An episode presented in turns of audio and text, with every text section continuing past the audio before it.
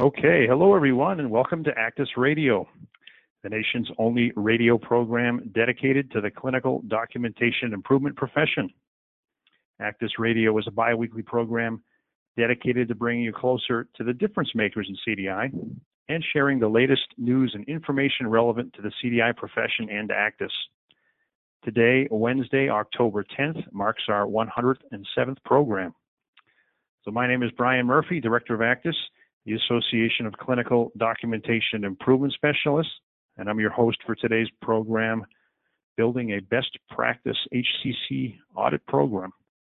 So usually I have a co-host with me, right? But the ACDIS studio is a little emptier today, but I am very pleased with our very capable guest on today's show. Um, and Autumn and I will be uh, sharing uh, some best practice on this topic. But by way of background, Autumn is uh, an RN, BSN, CCDS, CDIP, and CCS, and is an AHIMA certified ICD-10 trainer. By way of background, uh, Autumn has a nursing background that includes ICU, labor and delivery, and school nursing. She transitioned into CDI more than six years ago, served as a clinical documentation specialist, and eventually as the clinical coordinator for a CDI program in Chesapeake, Virginia. Um, Autumn has a long history with ACDIS. She uh, served as our Virginia State ACDIS local chapter leader from 25 to 2016, 2015 to 2016, excuse me, and presented at our past ACDIS conference. She is now Director of CDI Staffing Services for TrustHCS, where she works with clients from multiple facilities to serve in their staffing needs. And welcome to the program, Autumn. Thank you so much. All right. Well, as we always do, we're going to start with a poll question related to today's topic. Uh, let's see what we got here. Um, ask you to weigh in on the best, the option that best pertains to you. So the question reads, is your organization auditing its HCC assignments? And your options are yes, and our CDI department is involved in those audits. Yes, but a different department than CDI handles that. Uh, no, not sure, or not applicable. Again, is your organization auditing its HCC assignments? Your options are yes, and our CDI department's involved in said audits. Yes, but a different department than our CDI department handles this function. No, not sure, or not applicable. All right, we've got close to 500 uh, attendees on today's program, and we've got about 75% voted. I know I've been asked by various folks on prior shows what the uh, the numbers look like on this poll. So I'm going to go ahead and close this out, and as we always do, we will be uh, returning to this after our interview with Autumn. All right. Well, Autumn, thanks again for being a part of ACDIS Radio today. Glad to have you on the show. Um, you know, I thought we could just start with some discussion about HCCs in general. I know maybe to some on our call this might seem a little duplicative, but these are still relatively new, you know, especially compared to DRGs. I was hoping you could spend just a couple minutes explaining to our audience what these are you know, and how they're both alike and different from uh, the traditional MSDRG model. So again, these are hierarchical condition categories for those uh, that see the acronym up top there.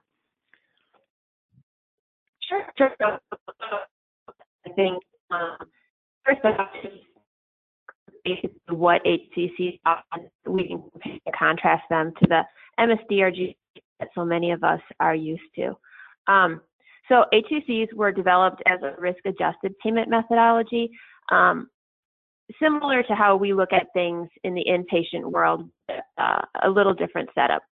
Um, they can be captured in the outpatient and inpatient setting. So, you know, a lot of us, I think we see HCCs and we think outpatient, but these are things that we are still looking for. Sometimes not a C or an MCC or, you know, something that so it's a, another really great for us to take a look at and see where CDI can make a difference. Um, there are two different HCC sets that were developed, um, one by CMS in 2004, and then again another uh, for the Health and Human Services in 2014.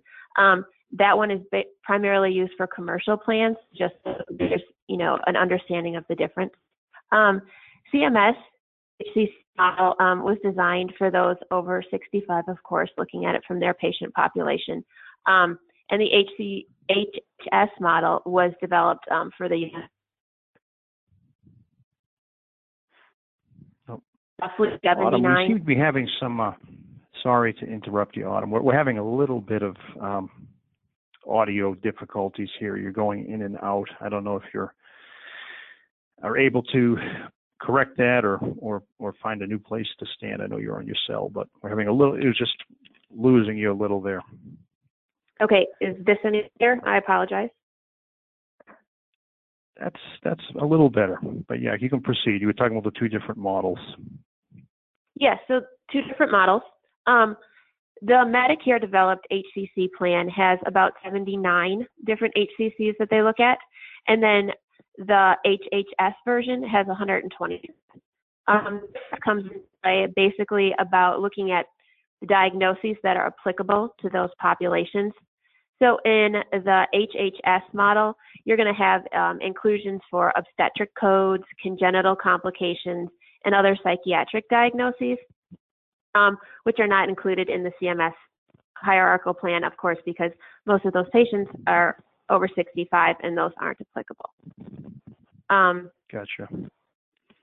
And then, you know, taking a look at it, there are some, like I said, HCCs and uh, that are CCs and some that are not. Um, so, you know, for CDI, we've been so focused on so long of those uh, CCs and MCCs and changing to SOI and ROM um, that this just gives us another opportunity for things with our providers.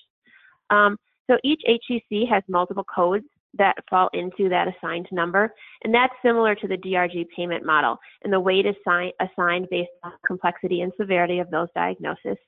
Um, as you mentioned, the HCCs are hierarchical in nature.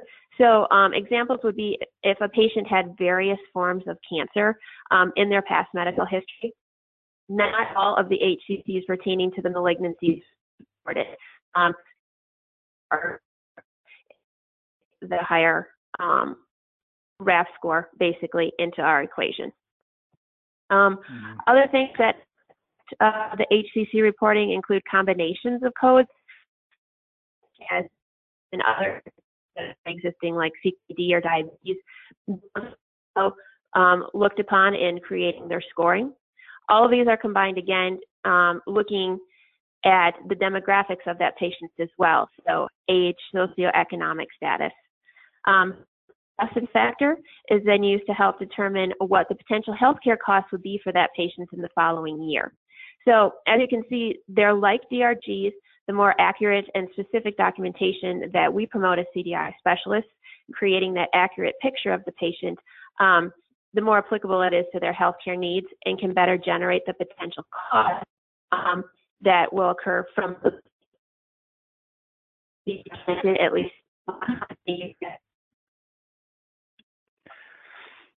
I appreciate it, Autumn.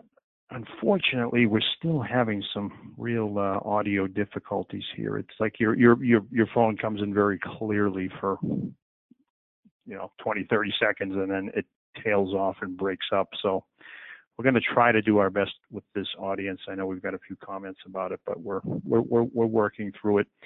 Um, so let's let's let's continue on. We'll see how it proceeds because it's not it's it uh, unfortunately is not consistent. But maybe we could talk a little, Autumn, about some of the red flags you are seeing with accurate reporting of HCCs. Um, you mentioned how they're not just inpatient and they uh, outpatient in nature, but maybe in the outpatient arena because that's a little different than folks are used to.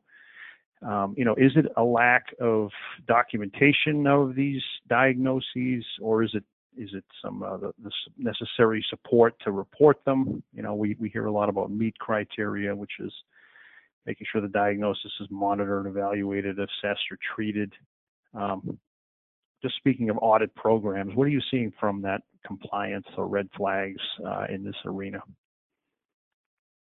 I, I apologize again for the sound quality. I keep trying to move into it.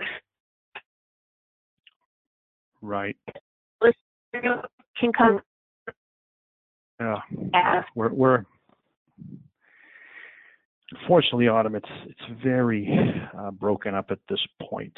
Um, I don't know if you have any other any other options, any other phone or or a different place to to move. Let me try this. Hold on one second. Okay. We apologize, folks. This is, after all, a live show. Uh, ACDIS Radio is always bringing it live, but that does bring with it some complications from time to time. Is this any better, Brian? that sounded good. Yes. Okay. Maybe you could proceed Okay, from let's there. start it from here. I'm sorry. So I think red flags that are being seen can come from multiple different scenarios. So just like in the inpatient world, providers feel that they're documenting the necessity to pick up specificity, and sometimes it's truly not there. And then other times they're giving you bits and pieces of information, um, like the meet criteria. You know, we're going back and we're trying to figure out, are you actually monitoring? Are you treating this? And giving us that specificity so we know that we can pick up that diagnosis just as we would in the inpatient world. Are we able to pick up a secondary diagnosis? Is it being treated? Is it actually being monitored? So I think what you know comes into play again is the huge educational component. We need to educate providers on what is needed now in this outpatient setting that we need their ideas down on paper and so we can capture all of the HCCs appropriately. hmm All right.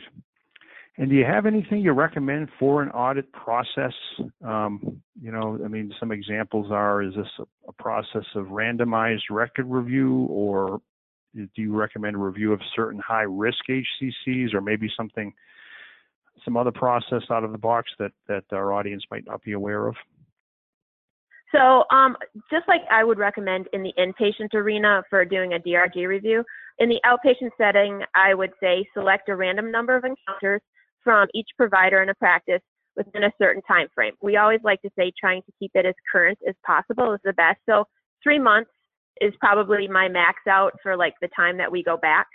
Um, and just taking a look and seeing, you know, reviewing for all the potential HCCs that were missed in the coding process and what documentation could have been there to support an additional HCC or a more specified HCC in the hierarchy.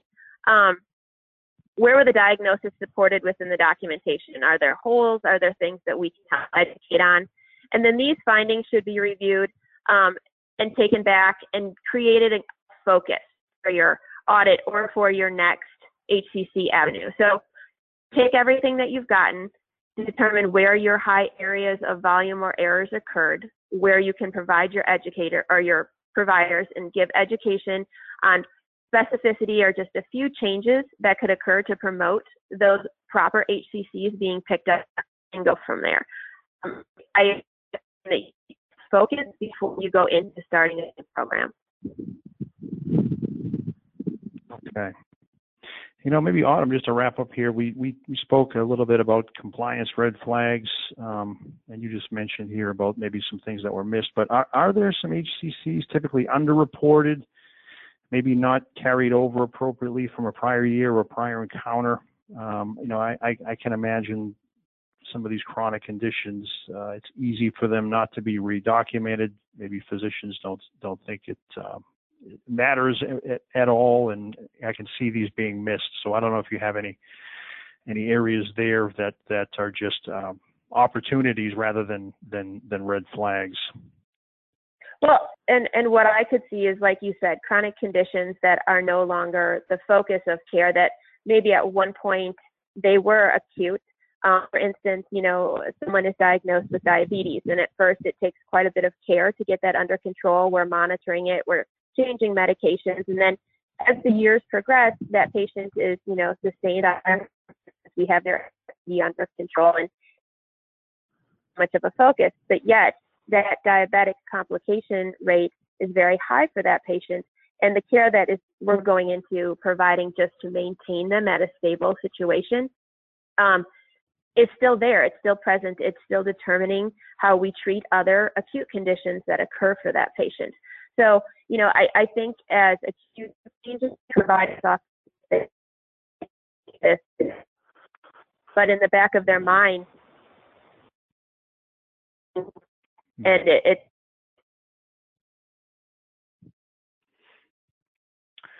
Yeah, Autumn, you you you really were breaking up there again, and and you know I apologize for for you and for the audience. We just happen to have a bad line today. It happens, um, but we'll you know we, we we could potentially redo this topic if if we need to uh, at a later date. Um, we're going to keep pressing ahead with the show because we do have some other things we want to share with with our audience today. But I, I'm sorry, Autumn, we lost a little bit of that again just have a maybe a bad cell or or or bad spot you're in. There's not much we can do about that right now.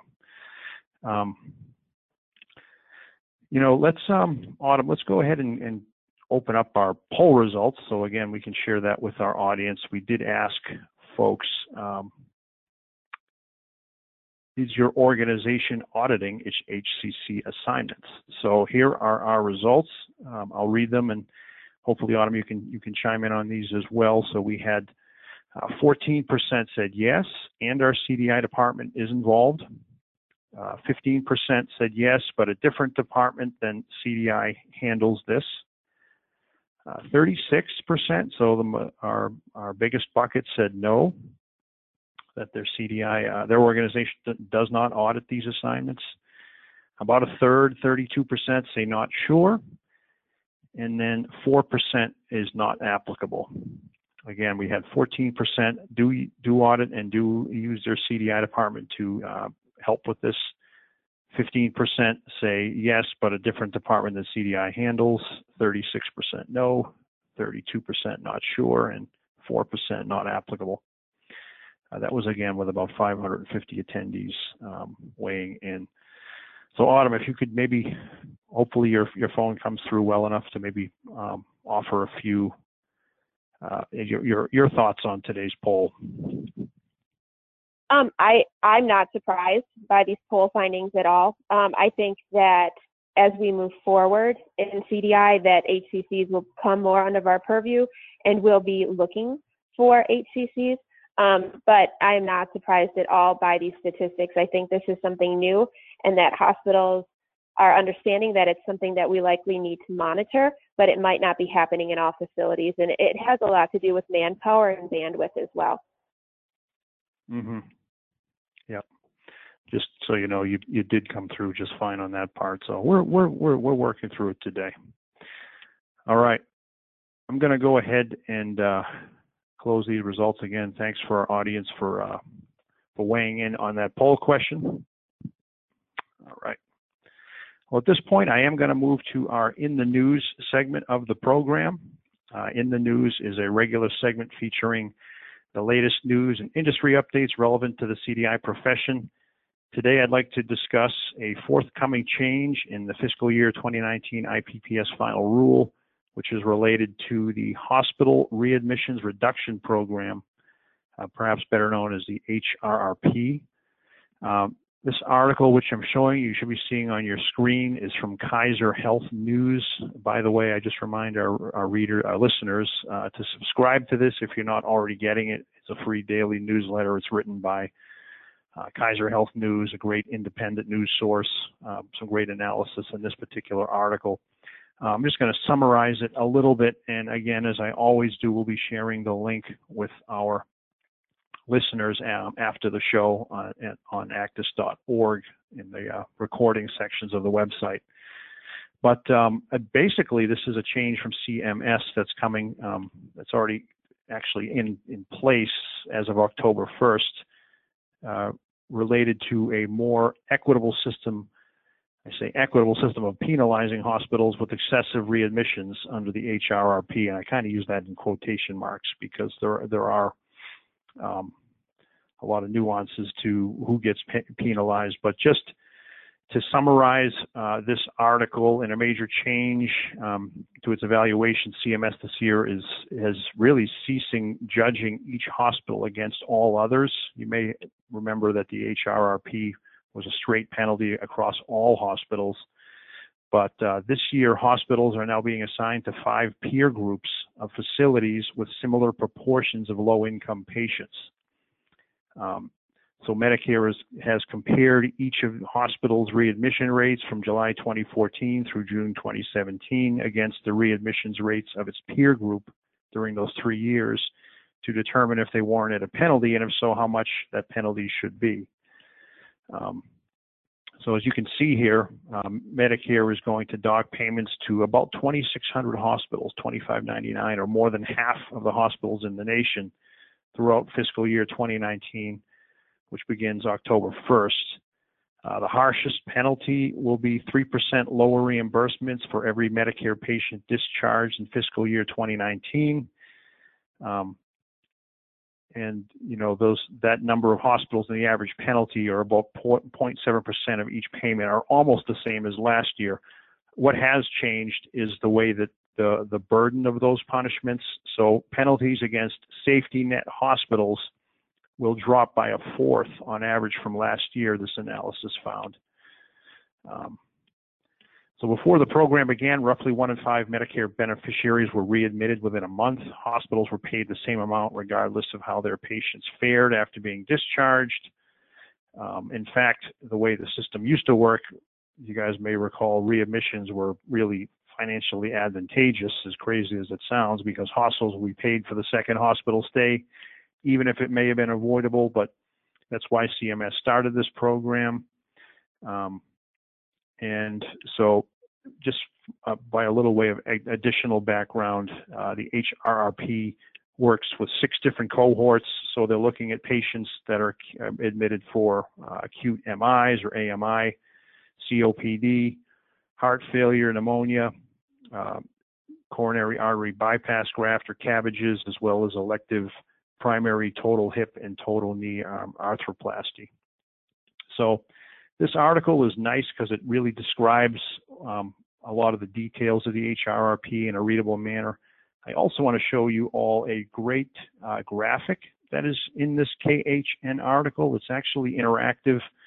It's more or less an embedded Excel spreadsheet. So you can actually take a look at um, the hospitals, their particular peer group, one through five, and what their um, fiscal year 2018 readmission penalty was and what it will be for fiscal year 2019 as well as the change. So you can go ahead and sort by your hospital on this article. We have everything from Abbeville General Hospital all the way to Zuni Comprehensive Community Healthcare Center, A to Z, and everything in between. You can take a look at uh, what your projected readmissions will be. And again, the difference this year um, is that CMS has sorted into five peer groups to penalize less those safety net hospitals that, you know, are usually seeing more sick patients, have a higher uh, risk for readmission. We're being penalized probably unfairly uh, in prior years, and now uh, they've they've reduced the risk and kind of spread that burden of penalty around. So I would encourage you to check that out. Um, again, I will provide the link to this article after today's program. Um, and another interesting related article I saw in MedPage today that some of these programs are working. Um, there was a study here of a hospital in New Jersey um, where they uh, had readmissions rates um, were were were cut in the COP bundle um, up to 90 days in this single center study. Again, this is just one hospital in New Jersey, but it does show that these programs are working. You know, this is a significant decline in readmissions of 22% compared to a readmission rate of more than 32% among patients with similar characteristics uh, pre-intervention, so pre-program. So interesting data on readmissions. I know this is a little peripheral to CDI, but maybe Autumn, do you have any thoughts on this? You know, sort of what CDI specialists can do at their facility to, um, you know, maybe re- reduce that risk of readmission. Maybe look at some of those cohorts and, and assist through documentation improvement. Any thoughts there? Can you hear me? Yeah, you were breaking up a little bit. Maybe try that again. Okay. Um, so I really think where CDI comes in to benefit this again is to making sure that the documentation supports the correct principal diagnosis because they're gathering all these readmission data from those principal diagnoses that are coded. So, you know, making sure that we're making sure the accurate principal is assigned, that the documentation is there to support it. Um, and going from there, it necessarily changes our job, so to speak. It just emphasizes the importance of what we're doing. Right. Yeah, absolutely. Okay. All right. Well, appreciate that, Autumn. We're going to go ahead and uh, wrap up here with a brief um, ACDIS update. Again, ACDIS update is a regular feature bringing you closer to what's going on inside of ACDIS. Um, just going to take us back to our acdis.org main home page here. And um, today I'd like just to share a little news about a new book that we've published here at ACDIS that's available for purchase that you might find beneficial. Um, so if you were to go to our um, our let me see if I can find it here. Give me just a moment, folks, while I pull this up. We're having we're, we're having a little technical difficulties here on ACDIS Radio today, but hey, that's that's that's part of the beauty of a live show.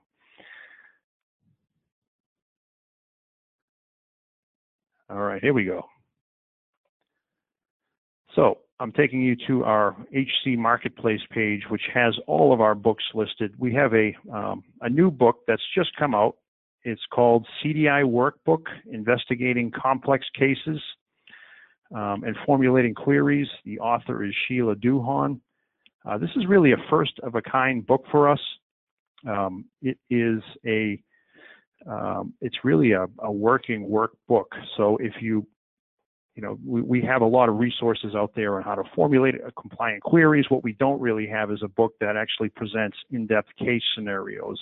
So this book, CDI Workbook, um, walks our readers through some frequent documentation trouble spots, examines what are actual redacted and, and changed uh, medical scenarios from, from actual case studies uh, and from actual health records, um, and walks our readers through each case scenario. They offer it offers query suggestion and discussion ideas. It actually has um, within the book, it has places to take notes.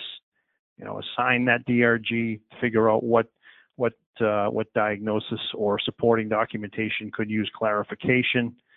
Um, it has advice for determining record prioritization based on your CDI program goals, tips and tools for compliant query creation, uh, it offers physician education ideas targeted for specific diagnoses and tools for evaluating CDI outcomes and CDI uh, staff effectiveness. So if you want to go in and check that out, again, I'm going to pull it up here. This is called the CDI Workbook, Investigating Complex Cases and Formulating Queries. It is available. Um, it's a great book. I would encourage you to check it out. It's authored by Sheila Duhan, who was a longtime ACDIS member, who was the uh, National CDI Director, Educator, and Performance Management um, for Tenet Healthcare Corporation. Been in CDI for more than a dozen years and has used some of these similar scenarios for training her staff.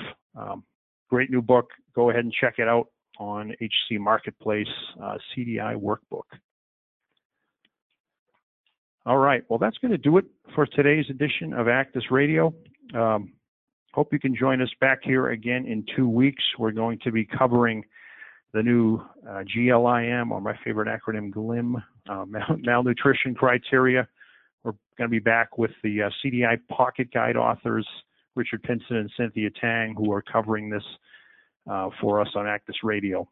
Hope to see you then. If you have any suggestions for future guests or ideas about the format of the show, you can send me an email at bmurphy at acdis.org. And again, I want to thank Autumn for being on the show today. Apologize for those sound um, glitches, but we, we did get a lot of helpful information and, and um, I hope uh, you guys were able to take something from the HCC audit program. All right, we'll see you back here again in two weeks and take care, everyone.